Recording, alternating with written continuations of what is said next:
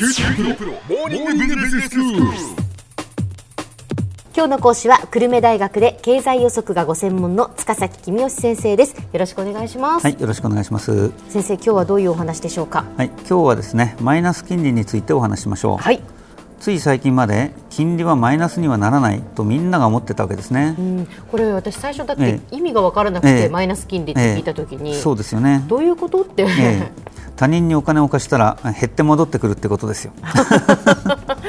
そんなこと ええ。あります、そんな時に誰が貸すんだろうっていうわけですよね。え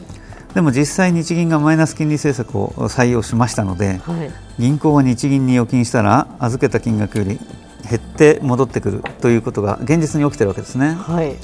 で預ける銀行なんかないだろうと思ってたわけですけども実際には多くの銀行は預けてます。うん、それはなぜかというと銀行には大量の現金をしまっておく金庫がないからですね。めちゃくちゃ大きな金庫を作ればいいじゃないかっていうとそれにはものすごく費用がかかりますから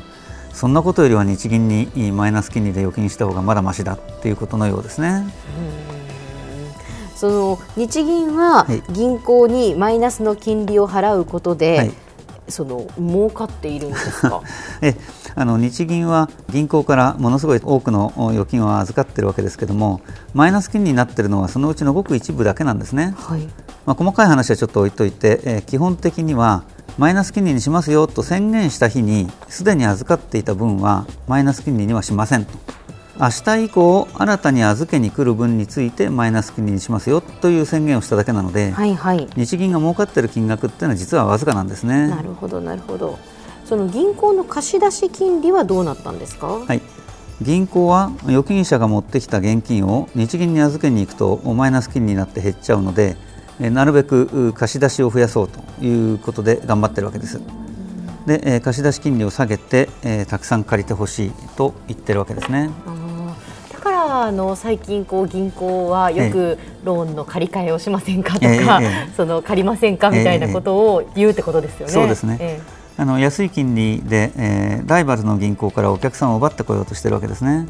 でも全部の銀行が同じことをすると効果が上がらないわけです。日本全体として金利が下がったのだからあ借金をして設備投資をしようという会社が増えてくれればいいんですけども、まあ、金利が0.1%下がったぐらいでは企業の設備投資がそんなに増えるわけでもないので、まあ、その意味ではマイナス金利政策が今のところ景気回復に大きく貢献しているとは言い難い状況ですね。で先生預金金利はどうなったんですか、はい、預金金利はもともとゼロに近かったのでほとんど下がってません。預金金利をマイナスにすると預金者の評判がものすごく悪くなりそうで、えーどこの銀行も怖くてそんなことできないっていうことなんでしょうね。まあそうですよえね。えしたがって今の段階では預金者にはほとんど悪いことは起きていないので預金者の方安心していただいて結構だと思いますはい。マイナス金利という言葉を聞いて不安になったお年寄りが家庭用の金庫を買って、えー銀行の預金を下ろしてタンス預金をしたという話が聞こえてきますけれどもそんな必要は今のところ全くありませんはい。でも先生、はい。預金金利がその下がらないで、えでも貸し出し金利も下がってるわけですよね。そうね。そうなると銀行は困るんじゃないですえか。困ってます。うん。もともと銀行は借りてくれる会社が少ないので貸し出し競争をしていたわけですね。ですからもともと貸し出し金利は十分低かったわけですけども、それに加えて今回のマイナス金利で貸し出し金利が一層下がったわけですからもう銀行は預金を集めて貸し出しをしても儲からないという状況になっています、まあ、そこで、えー一生懸命投資信託や保険を販売して手数料を稼ごうとそっちの方向で熱心になっているわけですね。うん日銀が儲けている分だけ銀行が損しているということであればその金額はわずかなんですがそうではなくて貸し出し金利が下がってしまったのでそちらの方の影響の方がはるかに大きいというわけですね。じゃあ先生このマイナス金利政策で景気は良くなるんでしょうか？で今のところマイナス金利で景気が良くなったということはなさそうですがそれはマイナス幅が0.1%という小幅なものだからですね例えば日銀が銀行から預かる時の金利がマイナス5%になったらどうなるだろう、そうしたらさすがに銀行はですね絶対日銀に預金したくないのでええ、企業に貸し出す時の金利もマイナスになるでしょうね。ね。えーそうなるとじゃあ借金して工場を建てようかって会社は増えるはずなので景気は良くなるはずです、ただそんなことしたらあ副作用があ大きいですよね。あの銀行に与えるマイナスの影響はすごくて銀行潰れちゃうかもしれませんので、まあ、日銀が本当にマイナス5%にするとはあ思いませんけれども、まあ、少しずつマイナス幅を広げていくことは十分にあり得ると思ってます。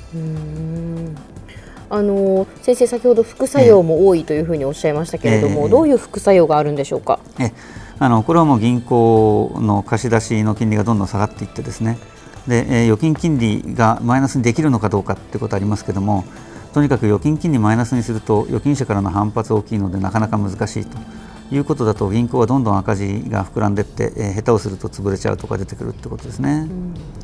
まあ、銀行としては預金者から手数料を取ろうとかいろいろ考えてしのごうとするんでしょうけども日銀の金利のマイナス幅が広がっていくと背に腹は変えられないということになっていくのかもしれませんね。そうなると今度預金者が困るわけです。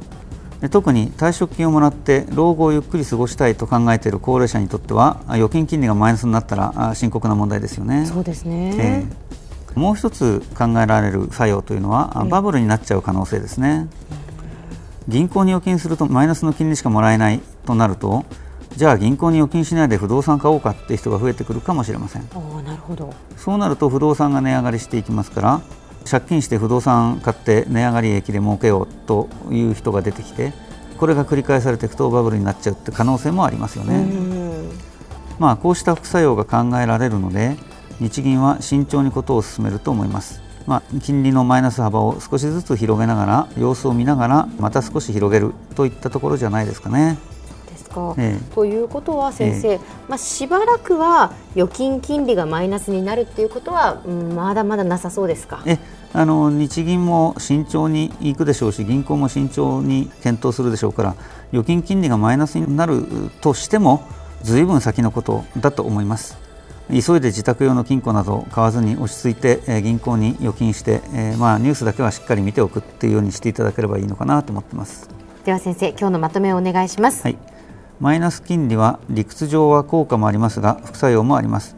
現在は小幅なマイナスですが日銀は慎重にマイナス幅を広げていくと予想されます。今日の講師は久留米大学の塚崎公義先生でした。どうもありがとうございました。はいありがとうございました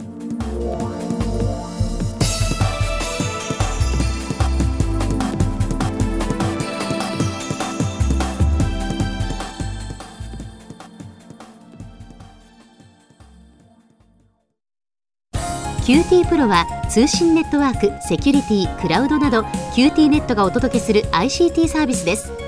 九州中に展開した光ファイバー網を基盤に一番身近なビジネスパートナーとして九州の企業自治体の皆様をサポートします。詳しくは QT プロで検索を。